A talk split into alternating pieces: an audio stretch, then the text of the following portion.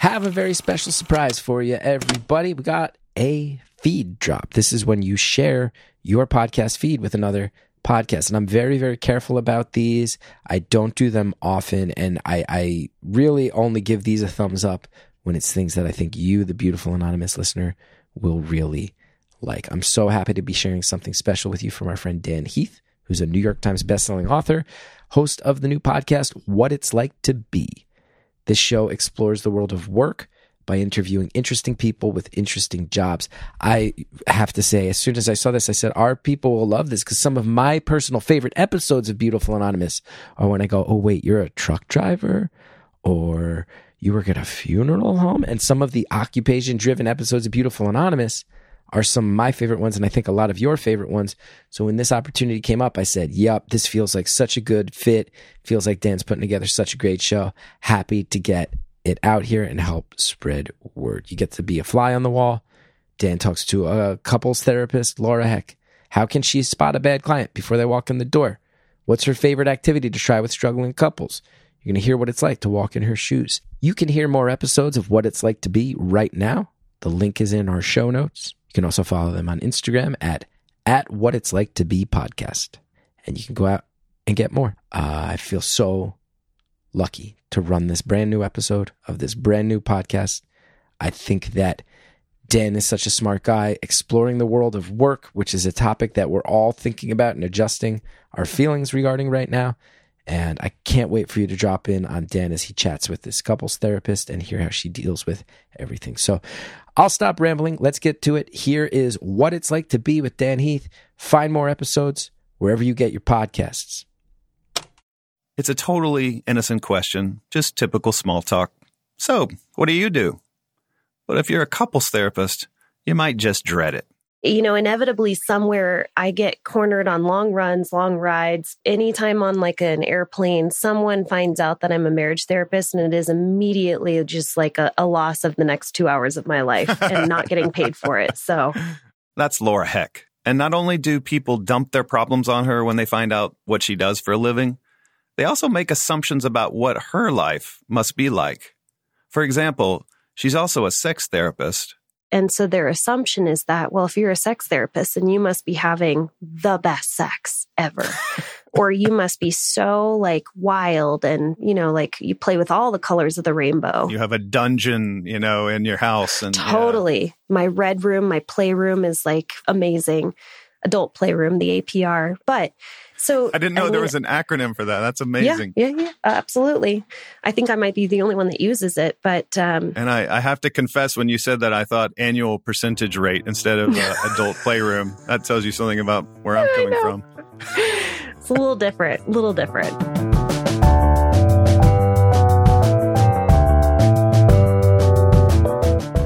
I'm Dan Heath. On each episode of What It's Like to Be, we interview someone from a different profession and learn about their work.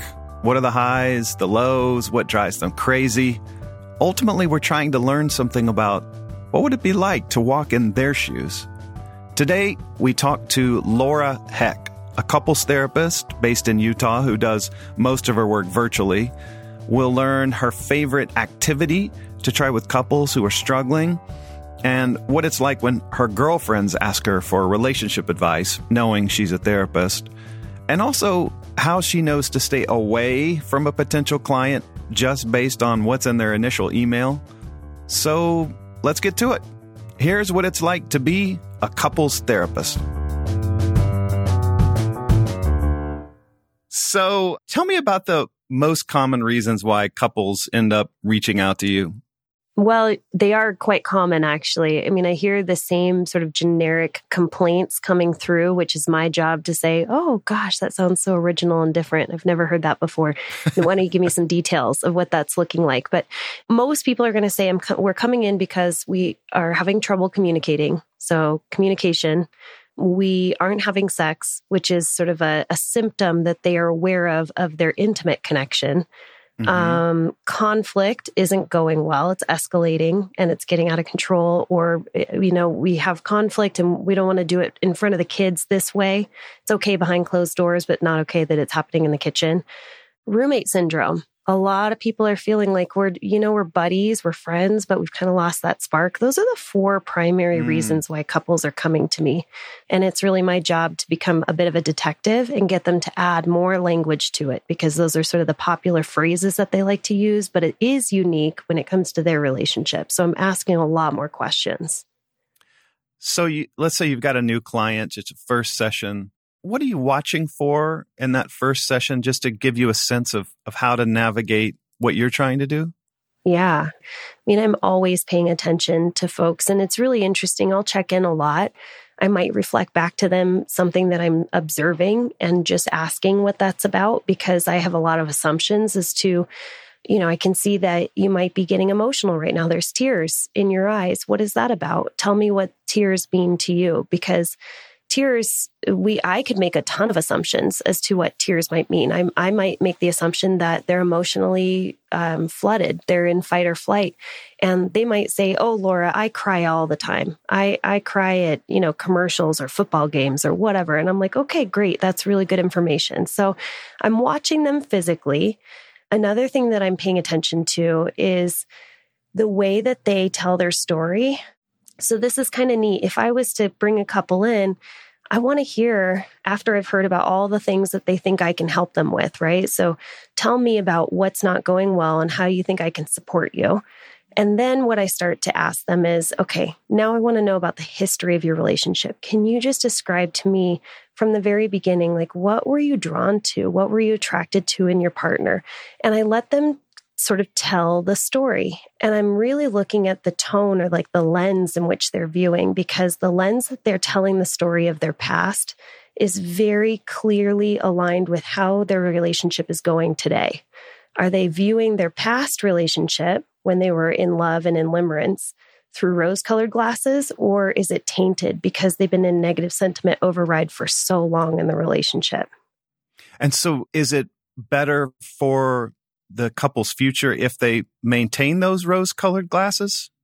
Oh, absolutely. Yeah. I think a lot of people assume that rose colored glasses is pretty inaccurate, but that's really what we're hoping for is that you have the ability to really look at the positives in your partner and see the things, you know, have grace for the things that are annoying with your partner, but um, you know can you tolerate their faults? And we find that after so long of being in this negative space you no longer tolerate their faults. And you have a very short fuse when it comes to your partner but ideally we're looking for rose colored glasses but as you can imagine by the time folks come into my office those rose colored glasses have been in the back of the drawer for far too long and we got to mm. kind of like search through a lot of clutter to get to them something just struck me. This is a weird question, but I can completely understand how your job is is interesting and satisfying and rewarding. Is it ever just fun? Mm, that's a really good question. Is my job fun? Um, I think that there's definitely times that pique my interest, especially when I'm working with sexuality, of um, trying to help couples to tap into that play and that fun side of them. Oh gosh, I had actually a couple, I hadn't seen them for two years and they checked in with me. They came back and they said, Laura, we just want to give you a heads up, kind of give you a little bit of a you know, a story as to where we're at right now in our relationship. And they said, by the way, we're really excited because we have a mystery date coming up. And I said, no way. So a mystery date is something that I had told them about years ago. And that's part of the fun of what couples can do. So mystery date is where once a month you swap roles and one of you is the partner who's planning a date for your other partner. Um, and then the following month, you swap roles and you get to plan for your partner. Um, and you take them on a date. And there's something, there has to be some element of play or some mm-hmm. activity mm-hmm. and some kind of a meal. So you're not just going to, to dinner at a nice restaurant, you're also going on a sleigh ride or you're going like ice skating, but then also they're going to a lovely meal. So, anyway, you don't tell your partner. Um, all you do is you tell them when to show up and you give them an idea of how to dress for the occasion. And if there needs to be a change in wardrobe, you're packing it for your partner and you're planning the, the entire date from beginning to end. And it's a complete and total surprise. The only time they figure out what they're doing is when you pull up to the ice skating rink or you pull up to, you know, the horseback riding spot or whatever it might be. And then they're going, Oh my gosh, are we going horseback riding? You're like, Absolutely. And I brought you a change of clothes. So the mystery date is a lot of fun. It's entering novelty and excitement and play into the mm. relationship. And I get excited talking about those things with couples, especially if they are really grabbing on to, yes, this is something we can incorporate and we've been dying for some ideas. God, what a great idea. I feel like I'm motivated to do that with my wife now. Oh, it's so fun. It is so fun. I was curious, do you have like a favorite activity or exercise or prompt that you like to give the couples you see? Oh man. I just had a workshop actually this last weekend and um, kind of off the cuff I, i'm really big into habits how do you maintain habits over the long haul and so i'm oftentimes talking to couples like how do you actually take the information that we're talking about and put it into practice in your own home so the exercise that i have them do is called habit stacking and I have them take a sticky note and they put it next to their toothbrush. And at some point during the day, they will brush their teeth. I know that's going to happen. They're going to take a pen and they're going to spend the time that they would be brushing their teeth, writing down something that they saw their partner do. And it could be physical representation of a characteristic that they really love and adore. You were so nurturing with our son last night. I watched you snuggle him and read him a book and talk to him about his day. And I really love this about you. So you're going to write it on the sticky note and then you're going to just put it up on the bathroom mirror. So this is called sticky note appreciations. And what I'm doing is I'm hoping to create an attitude of gratitude in their relationship where they're creating this desire to look for the positives. What's going right in the relationship? What do you love and appreciate about your partner? Because we, whatever we look for, we're going to find. And we just need to kind of turn that volume up and turn the negativity volume down. Um, if you look for the negatives, if you look for the things that are driving you nuts about your partner, you're going to see them because your partner's annoying from time to time, but your partner's also lovely and wonderful. So, this is one of the exercises that, even though it may not be one of my favorites, it's definitely my client's favorites. That is totally brilliant. I love that. Because, yeah. you know, what's interesting about it is, uh, I mean, it's not just the activity, it's also the fact that it's almost like you're giving them a new lens to perceive their partner's behavior throughout the day. That's it's totally like it. They're kind of uh, raising their alertness to the good things. Yeah. Yeah. A lot of people are like, oh, so this is kind of like um, the five love languages, right? Words of affirmation. I said, sure. This might feel really good to receive a sticky note from your partner, but that's not actually the the purpose of this. The purpose is to create a habit of mind where you're scanning for the positives and it gets easier with time so the more you start to tune into what do I appreciate? What do I admire? What do I respect? The easier it becomes. So you said the uh, habit stacking is kind of a crowd favorite. What's yeah. your personal favorite to uh, to facilitate? Mm. One of my favorite sort of interventions that I really love doing it's it's called doing a Dan Wile. Dan Wile is a probably lesser known famous couples therapist, brilliant gentleman, um, just passed away this last year. But one thing that Dan Wile will often do is he will speak for his clients. And what you're doing is you are taking what can often be a lot of pain and a lot of frustration that is being directed at their partner. And you're softening it and you're really saying what's deep down in your in their heart. And you're making a lot of assumption as a, as a therapist but often you are right. And so you know it's like i can sit back and i can see all of this anger um, coming from a client and i'm just going to say okay let's just hold on for a second. I think i know what's going on here and I'd really love to speak for you. And if I'm ever off, please stop me, but I'd really love to just see if I can understand a little bit better what might be going on for you. And then I start speaking from a place of vulnerability and softness of what's going on inside that we're protecting and probably not able to put words to. And I speak directly to the other person, almost as if I am embodying their partner. Mm. And it always brings tears to both people. Tears because it's like I could never find the words to say it, eh, or I could never lay down my sword long enough to be able to tap into that softness. And then the partner who's hearing it, who I'm looking directly at and kind of embodying their partner, they're hearing their partner for the very first time in a whole nother way and they're mm. softening and it immediately changes the dynamic in the room. Wow. Can you think of a of a recent time when you used that technique? Oh, yeah. This one actually was really powerful. The male in this relationship, it's a heterosexual relationship. The male in this relationship um, is going through a lot. He says, I think I'm going through a midlife crisis. I'm very emotional. He's always been emotional, but um, I just don't feel like my partner is there for me. And she says, in so many words, um, why can't you just suck it up? Like you are so needy. And I paused for a second and I said, let me just see if I can speak for you, if that's okay. And so I spoke for the female and I looked directly at the man in his eyes and I said, honey, when you're struggling and you're in pain and you're emotional, it's really scary for me. And I don't know how to respond to you. And I definitely don't know how to make it better and I want to reach for you, but something stops me because I'm terrified and I don't know how how to hold you. And so instead, I pull away and I tell myself that it's okay for me to pull away. And I know that that's not what you need in that moment. And I really want to get better at showing up for you. And he's his ear his eyes are tearing up. She's tearing up and and she's nodding along with me saying yes laura. Like that is that is 100% what's going on. I'm scared. I don't know how to handle your pain. And it was one of those moments in therapy where i got an email hmm, maybe a few days later where they said you hit it right on the head.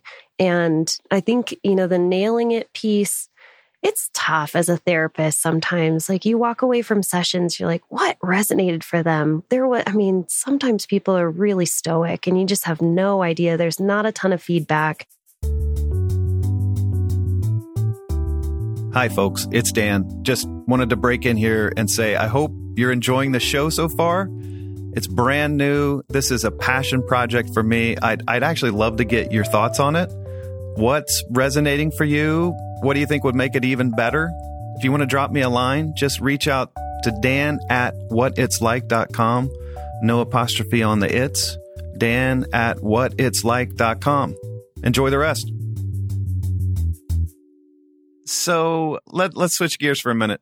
I figure there are a lot of listeners out there who they've got great social skills. They give good advice to their friends and they feel like they can empathize with people well. They see multiple perspectives and, and probably many of them have been told maybe over the years or, or have wondered whether all that means they should be a therapist. Hmm. I just want to get you to talk a little bit about what are the biggest differences between being like an armchair therapist to your uh-huh. friends versus yeah. being a therapist for your living?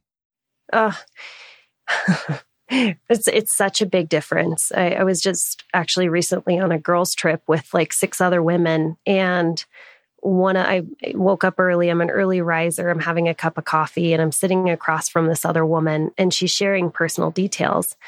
And she said, I didn't know if this was okay because I know this is what you do uh, for a living. And I said, Well, I'll just be really clear with you. I'm I'm probably going to have some tequila here in like T minus 2 hours and I just need you to know that when I'm with my friends, I don't show up as a therapist. I don't think as a therapist. I don't have the boundaries that a therapist has. I am here as a girlfriend and you know, as a therapist, if you were talking about your relationship, I would be thinking from both perspectives. What is your perspective, but also what is the perspective of your partner? And how can I get you to have a little bit more empathy? If you're going to share the woes and, and miseries of your relationship, all I'm going to do right now is I'm going to empathize with you and I'm going to pepper you with compliments. I'm going to lift you up. I'm going to be another girl. And so I think I, I make that really clear with folks that you're incredibly boundaried while also being vulnerable as a therapist. But when I'm just showing up in my everyday life, I have to remind folks that I'm going to give the same advice that your mom would give, your girlfriend would give, and there's probably zero research or boundaries coming from me at that point. So it, it's basically about being an advocate versus being uh, a referee or or a coach. Yeah, boy, it's referee. if there was like a dirty word that therapists probably don't like, it's referee. Um, oh, tell me why. It's exhausting, first and foremost, um, to be a referee. And a referee is almost, it's assuming that there might be sides that are taken. And mm-hmm. there are mm-hmm. certainly some modalities of therapy where you do absolutely take sides. But I would say for the most part, I don't want to be a referee. I really want to give you the skills to be able to be your own referee and put you in charge and in control of yourself. Because ultimately, you're spending an hour with me this week and you're going to be home with your partner for all the other hours of the day when I'm not present. Is it hard to avoid carrying their burdens around with you? Mm,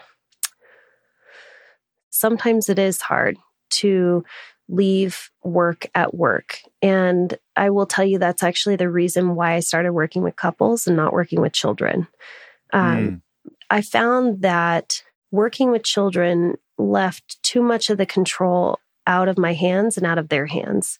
And when I leave my office, I feel pretty good that I have individuals who are in control of their lives and make choices and I'm just going to help steer them in a way of being able to make better choices. But I didn't feel like I had that control when I was working with kids, and I carried that burden with me.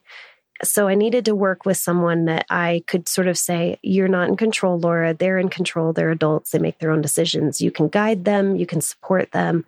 And that felt better to me. But I think about my clients all the time but it's not in a space of feeling and more in a space of how can I support? How can I help? And I think that's the boundary, the compartmentalizing that I've created is I can feel with my heart when I'm with my clients because I need to. It's a part of my part of how I show up is I'm a feeler as well. I'm a thinker and a feeler. But when I leave my office, I turn off the heart part and I turn on the brain part. That's really interesting. I don't think I've ever put words to that, but it's it actually made a lot of sense to me as I was saying it. It makes sense to me too. I love the way you put it. It's like uh, you know, my heart stays in the office and then I, I switch into yeah. thinking or cognitive mode later. Yeah. So, Laura, we always end our episodes with a quick lightning round of questions. Oh, boy. So, let me fire away here. Fire away. Okay, question one What's a word or phrase that only someone from your profession would be likely to know, and what does it mean? Mm, there is something that kind of drives me a little bonkers is when people use the phrase or the word trigger and they use it mm. inaccurately. So, you know, like you triggered me or I was triggered yesterday. And really all that a trigger is, is there is a threat that it may not be present, but your body is registering it from old information. And so something's going on at this moment that isn't an actual threat, that isn't actually causing any sort of insafety to you. But your body is saying, hey, here's some old information. We're going to respond to that old information. That's what a trigger is. And I think we use it so inaccurately, along with narcissism. Oh my gosh, is that a word mm. and just an understanding? We throw that word around so much professionals know what it is. I don't because I don't work with narcissists in my couples practice, doesn't work. But I think that the lay person uses triggers and narcissism inaccurately. It seems like maybe a an annoying part of your work would just be untangling some of these labels that people are throwing around in therapy. Absolutely. We call it psychoeducation, and we spend a good 70% of our time working on psychoeducation. Mm. Okay. Well, next question Who is the most famous therapist, whether real or fictional? Mm, so, John Gottman, probably one of the most famous couples therapists. He's like the godfather of couples therapy. So, he was one of the very first researchers that was actually researching couples in sort of a laboratory setting. Uh, and that's who certified me. And I teach for the Gottman Institute. And so that's my bread and butter. And, you know, the blood, sweat, and tears has all come from understanding Gottman method. And can we just pause there for a second? Readers may, uh, or sorry, listeners may recognize his name from uh, Malcolm Gladwell wrote about him in, was it Blink? Yep, it was. His, his ability to diagnose whether, whether a couple would make it, you know, based on some uh, snippet of seconds or minutes. Yep. So he he became pretty darn famous for being able to predict with, you know, depending on the study, because he did multiple multiple studies between 91 and 94 percent accuracy whether or not a couple would divorce or stay together. And it was really about being able to just observe what is observable, what are the behaviors that are present that he knows are going to eventually erode away at the relationship if left unattended to.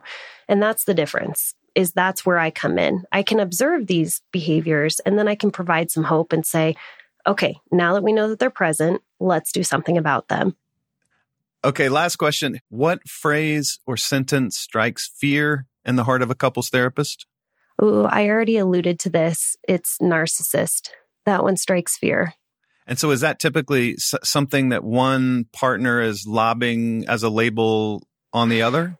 Yeah. I mean, you're rarely going to have somebody come to you and say, I'm a narcissist. That doesn't happen very often. Yeah. so, yeah, usually it's a label that one partner's putting on the other. And if it's true that it's untreated narcissistic personality disorder, that's that is something that I cannot support a couple with. It needs to be an individual treatment. So that strikes fear. I kind of giggle at this one. It's sort of tongue in cheek is when I get an email and, uh, you know, it's probably four pages worth of here's our background and here's what's going on and here's how you can help us. And we have this amount of time before we get married. And so when people are putting deadlines on things like we need to decide whether or not we're getting a divorce or whether we are going to stay together for the kids, and we want to do it before we go to Disneyland in a month those types of things make we got to get this scheduled. Yeah, yeah, yeah. Can we just can you solve all of our problems? And FYI, we only have this amount of money, so if it's going to take more than three sessions, I don't know if this is going to be worth it. Meanwhile, I just spent three hours reading your email and responding, so that strikes a little bit of sweat and fear, in my opinion. I love the idea that they're just they're scoping it. They're like, okay, we have this much money and this many uh-huh. weeks. Can you fix our marriage? Uh, totally. Yes or no? Yeah. And that's where it's really lovely to be in private practice because I can just say, I'm, you know, I'm so sorry, guys. I am all filled up. I don't have any room for new clients at the moment, but here's my absolute favorite therapist, and I'm going to refer you to them. And then you refer them to the person you like the least and That's your social exactly circle. it. Yeah. but you think they'll do Revenge a great job. referrals. That's right. right.